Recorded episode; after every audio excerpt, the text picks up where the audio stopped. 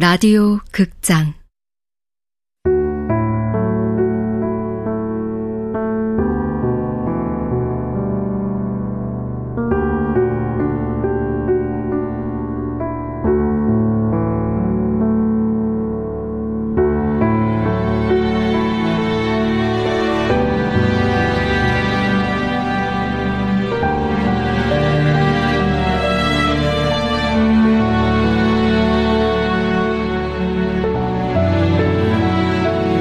단순한 진심.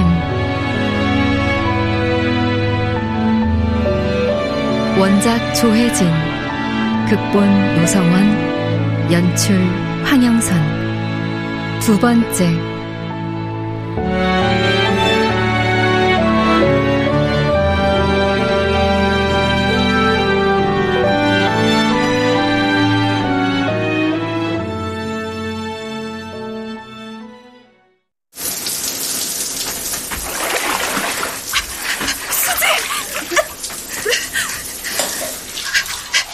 마법의 원피스를 입은 수지가 반쯤 물이 찬 욕조에 앉아 있었다. 꼼짝도 않고. 나나. 어서 나와! 일어나! 입술이 새파랗게 질렸잖아! 미안해요. 이 원피스만 추려 했는데. 난 서둘러 수지에게 수건과 목욕 가운을 챙겨주었다.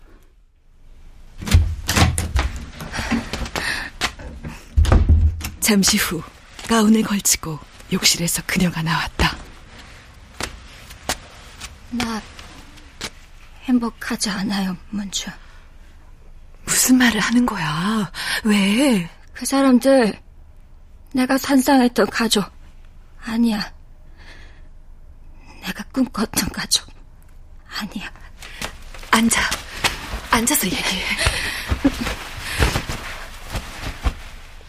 나 그들이 비참할 정도로 가난할 거라고 생각했어요. 그게 맞잖아요?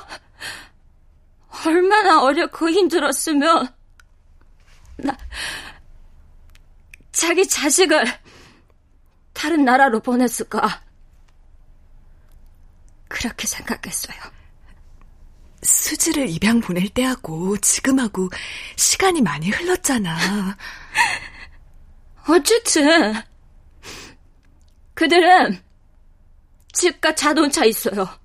언니들 둘 다 대학 교육 받았고 엄마 집에 가더니 개가 있어요, 개.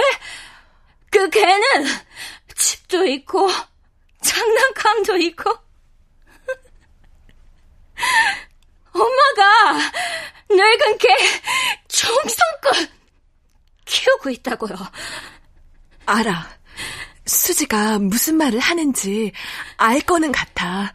하지만 근데 그들 몰라요. 알 수 없겠죠.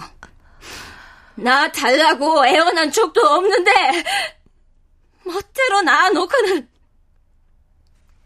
내 동의나 허락 없이 먼 나라로 나 보냈어요. 그리고 그들 잊었어요. 나 잊었어요. 그렇지 않아, 수지. 수지 말대로 그들이 잊고 살았다면 이번에 만날 수도 없었을 거야. 차라리 만나지 말고 그랬어요. 수지. 한국 오는 게 아니었어. 그쯤 나도 수지와 같은 생각을 하고 있었다. 그들 나하고 밥 먹으면서도 당뇨병 걸린 늙은 개 걱정해요. 그 개가 언제 어떻게 엄마에게 왔고 그동안 엄마가 얼마나 정성으로 그 개 키웠는지 그러면서도 내가 어떻게 대만구에서 거는지 안 물어봐요. 아무도 그저 지금의 나만 바라봐요. 미안해서 그럴 수도 있어. 너무나 미안해서 물어보지도 못하는 거겠지. 그렇지 않아요. 그도 행복해요. 어제도 행복했고, 오늘도 행복하고, 내일도 행복하겠죠. 수지도 지금의 그들만 보고 말하는 거잖아. 솔직히 말해봐요, 문주. 나한테 하루에 수십 번씩 그들 칼로 찌르고 비벼먹대 몸차고 버리는 상상을 수지! 문주는 그런 상상 안 해봤어요. 나만 그런 거예요? 나만 나쁜 아이였어요? 수지.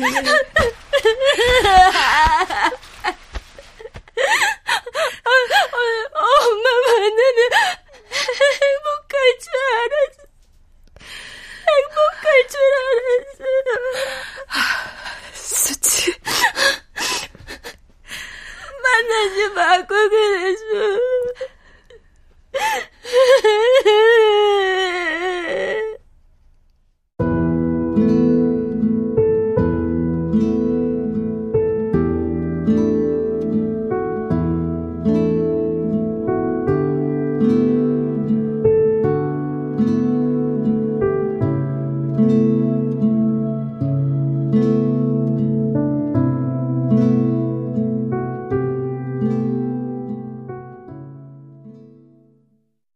출국을 하루 앞두고 숙소 근처 술집에서 파티가 열렸다.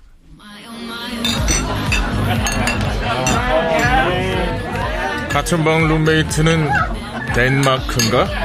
맞죠? 몸이 안 좋다고 해서 혼자 나왔어요. 그 열심히 가족 만나고 다니더니 몸살난 모양이네. 작은 키에 태역 복서가 연상되는 사람. 스티브의 인상은 그랬다. 아니야, 아니야. 스티브 씨한텐 내가 직접 설명할게. 스티브, 예, 바로 어저께 온 것 같은데 벌써 떠날 시간이네요. 어, 그 우리 조상들은 헤어질 때 술을 나눠 마셨다고 하던데 받으시겠어요? 물론이죠. 입양은 신이 내게 준 가장 큰 기회라고 생각해 요. 스티브와 똑같이 미국으로 입양됐던 에즈네는 내 또래의 여자였다. 내 부모가 나를 입양 보내지 않았다면 지금처럼 변호사가 되지는 못했겠죠? 변호사는커녕 대학 문턱도 넘어보지 못했겠지. 입양이 축복이라도 된다는 겁니까? 물론이죠. 적어도 나한테는 그럼 고개 숙이고 혼주었던가 입양하러 컸으니 눈칫밥 좀 먹었을 텐데. 스스로를 패배자라고 생각하는 사람을 누가 구제할 수 있겠어요? 하나님도 불가능한 일이지. 이봐요 미국 아줌마 샤르 좋아. 결국 나는 소란을 피해 밖으로 피신했다.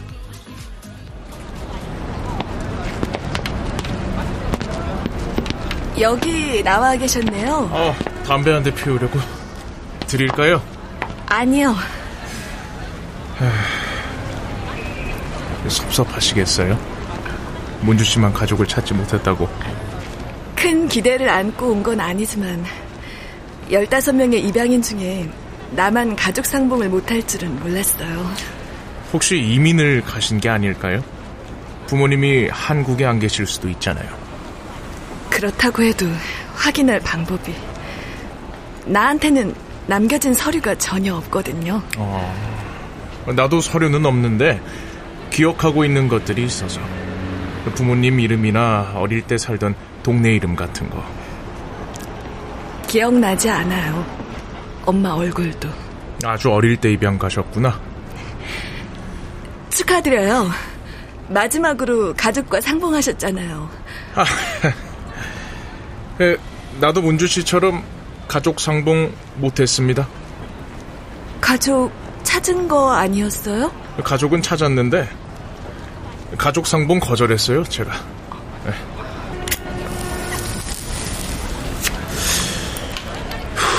그 일곱 살때 미국 미네소타주 시골로 입양됐죠.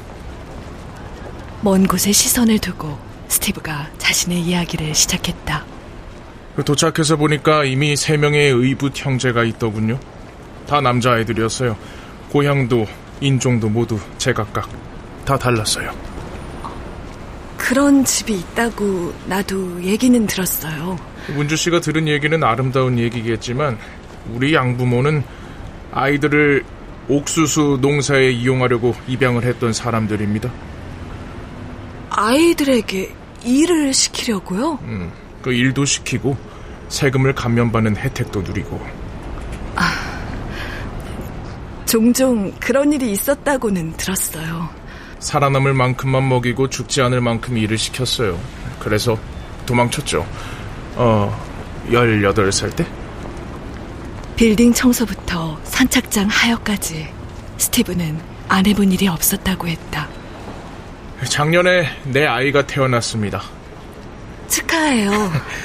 나이 50에 내 아이를 품에 안고 보니까 그때서야 엄마를 찾아야겠다는 의지가 생기더군요. 가족 상봉을 거절하셨다면서요? 노숙자들을 위한 시설에서 생활하고 계세요. 남쪽 끝에 있는 무슨 도시라고 하던데. 오랫동안 정신병을 앓아서 아들을 낳았다는 사실조차 기억하지 못한다고. 기억하지 못하신대요. 당신 아들을. 스티브. 언제부터인지는 알 수 없지만 그분한테 난 세상에 없는 사람입니다. 그래도 찾았잖아요. 40년이란 시간을 돌아서 엄마가 아니라 나한테 미안하다고 사과할 사람을 찾았나 봐요. 아이를 버린 수치심에 눈물이라도 흘리면서 용서를 비는 엄마. 기억 못한다니 나를 낳은 기억조차 용서하고 싶었는데 난 용서할 자격도 미달이네요. 스티브, 지금이라도 늦지 않았어요.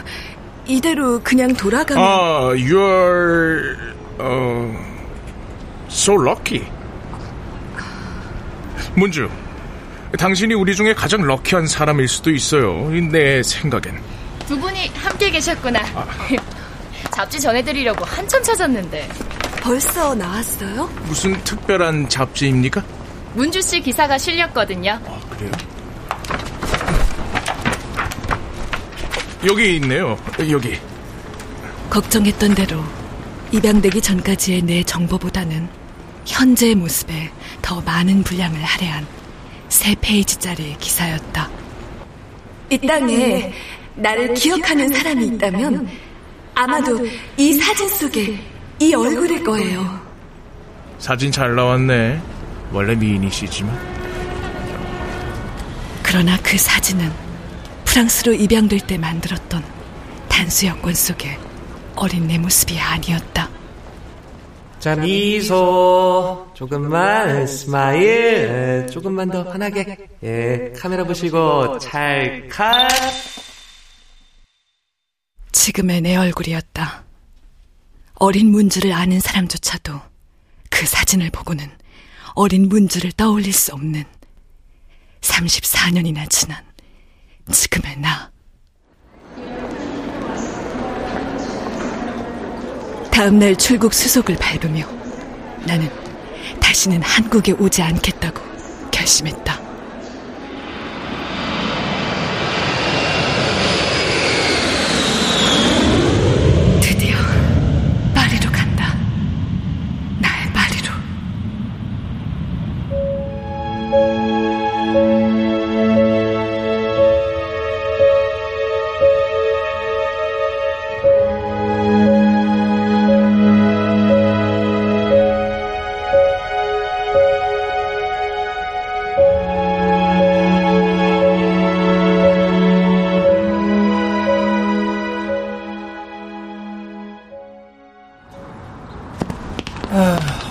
영장은 연인 문서영과의 면허를 명받았습니다.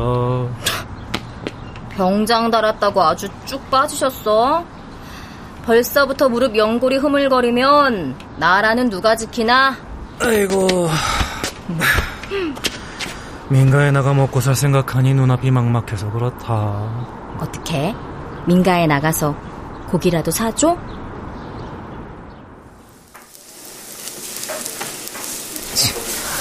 민가에서 고기 사준다.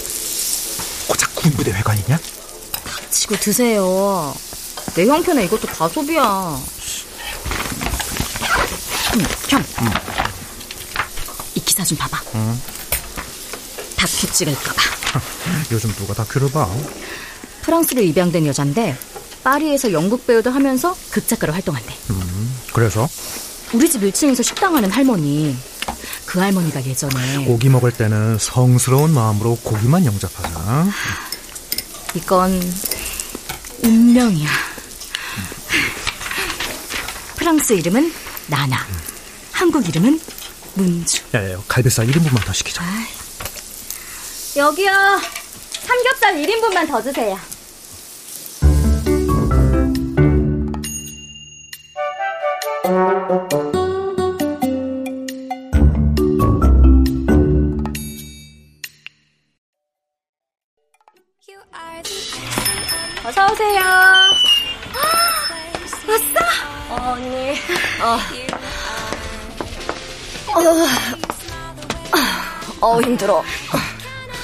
없을 때는 눈치껏 앉아서 쉬고 그러라니까.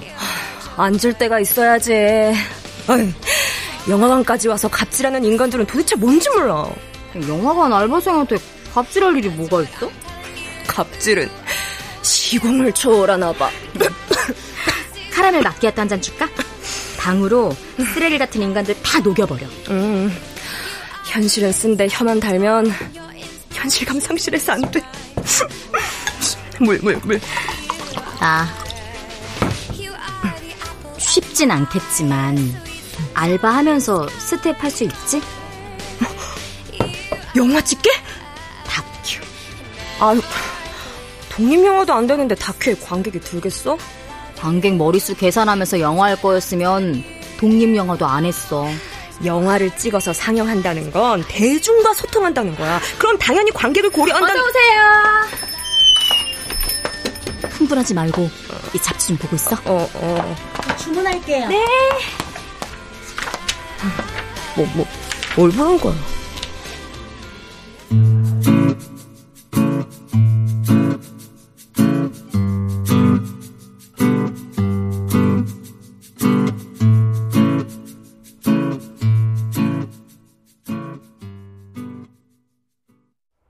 우연히 나나 씨의 1년 전 인터뷰를 읽게 되었습니다.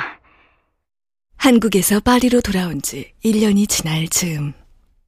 제가 새들어 사는 주택 1층에서 식당을 운영하는 할머니가 젊은 시절 해외로 입양될 아이를 키운 적이 있다는 문서영.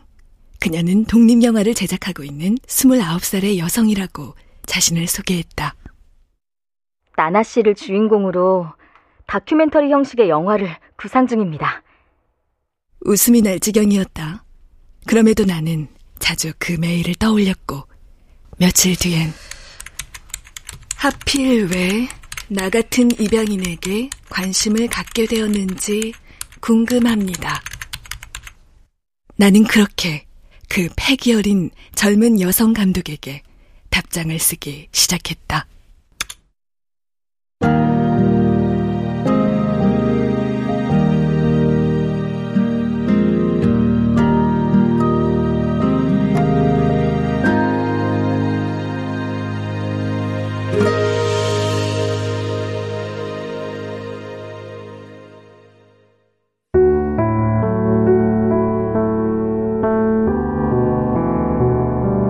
라디오 극장 단순한 진심 조혜진 원작 노성원 극본 황영선 연출로 두 번째 시간이었습니다.